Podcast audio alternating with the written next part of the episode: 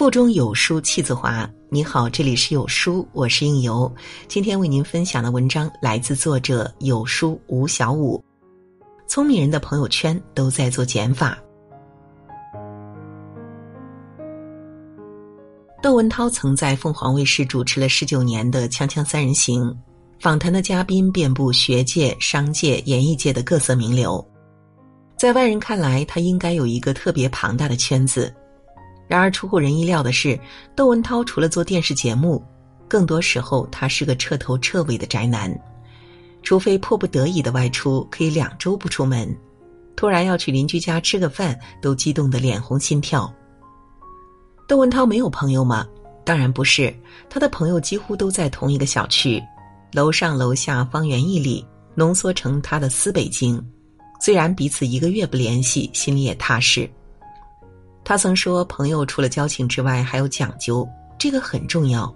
所谓讲究，你可以理解成品味、才学、投缘、谈吐，它是讲究。这种感觉不是交情能替代的。净化朋友圈，让他避开了很多的世事纷扰，活得气定神闲。作家连岳说：“一个人的时间没有价值，那这个人就没有价值。时间不骗人，把时间用在无效社交和酒肉朋友上，收获的除了短暂的热闹，只有长久的空虚，说不定还会被带偏。”窦文涛曾获得中国新闻奖一等奖。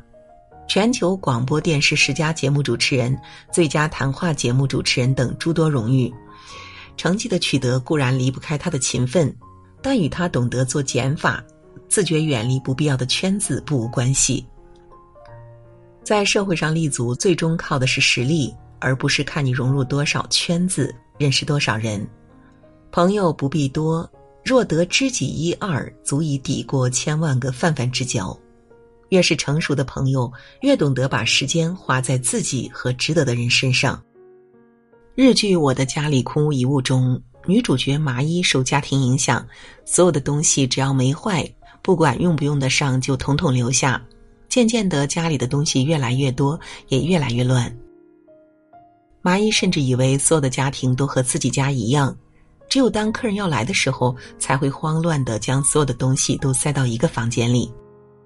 直到发生了地震，常年居住的家受灾严重，必须搬离。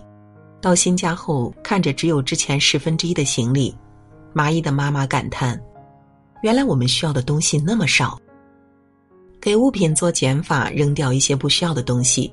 很多人会想到一个词：断舍离。断就是断绝不需要的东西，舍就是舍弃多余的废物，离就是脱离对物品的执着。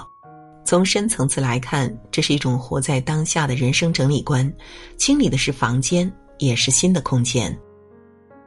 梭罗在《瓦尔登湖》中写道：“一个人只要满足了基本生活所需，不再汲汲于名声，不再汲汲于富贵，便可以更从容、更充实的享受人生。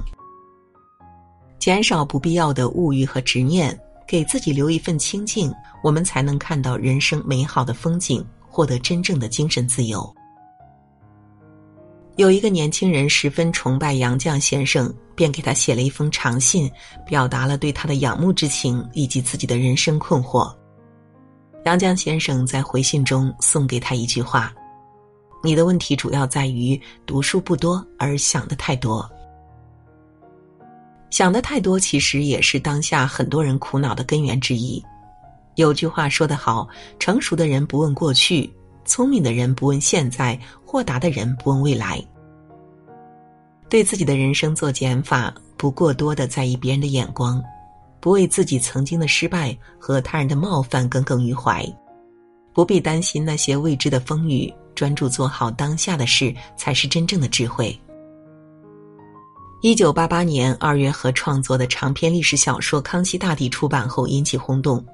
就在赞誉之声不绝于耳时，某文学杂志接连发表文章，对康熙大帝及二月河的创作倾向进行集中批判。面对尖锐的批评，二月河一看了之，未做任何申辩。一些朋友替二月河鸣不平：“你是作家，靠笔吃饭的，别人能写，你为何不用笔回击？”二月河笑了：“我不想把精力用在和别人争吵上。”诽谤止于自修，把自己该做的事情做好，做到让别人信服，这些话慢慢就会少了。面对非议，二月河不恼怒，不纠结，不回击，安心自修，埋头创作。继康熙大帝之后，他又写出了《雍正皇帝》和《乾隆皇帝》等系列小说，开创了通俗讲史的新文学形式，得到了广大读者的认可与推崇。你不是人民币，不可能做到让所有人都喜欢你。与其为无意义的事想的太多，纠结生气，不如果断丢之脑后，腾出精力做好自己当下的事儿。人心就这么大，心事多了，人的烦恼自然就多了。心事少了，人自然就轻松了。梁晓声先生曾说：“一种人生的真相是，无论世界上的行业丰富到何种程度，机遇又多到何种程度，我们每一个人比较能做好的事情，永远也就那么几种而已，有时仅仅一种而已。真正能紧握在手中的并不多，专注当下，可能比贪多更有意义。”真正聪明的人都懂得，给生活做减法，就是给幸福做加法。当你知道了自己想要什么的时候，才能活得通透自在，轻装上阵，才能走得更快更稳。越过中秋清辉渐，人到中年万事休。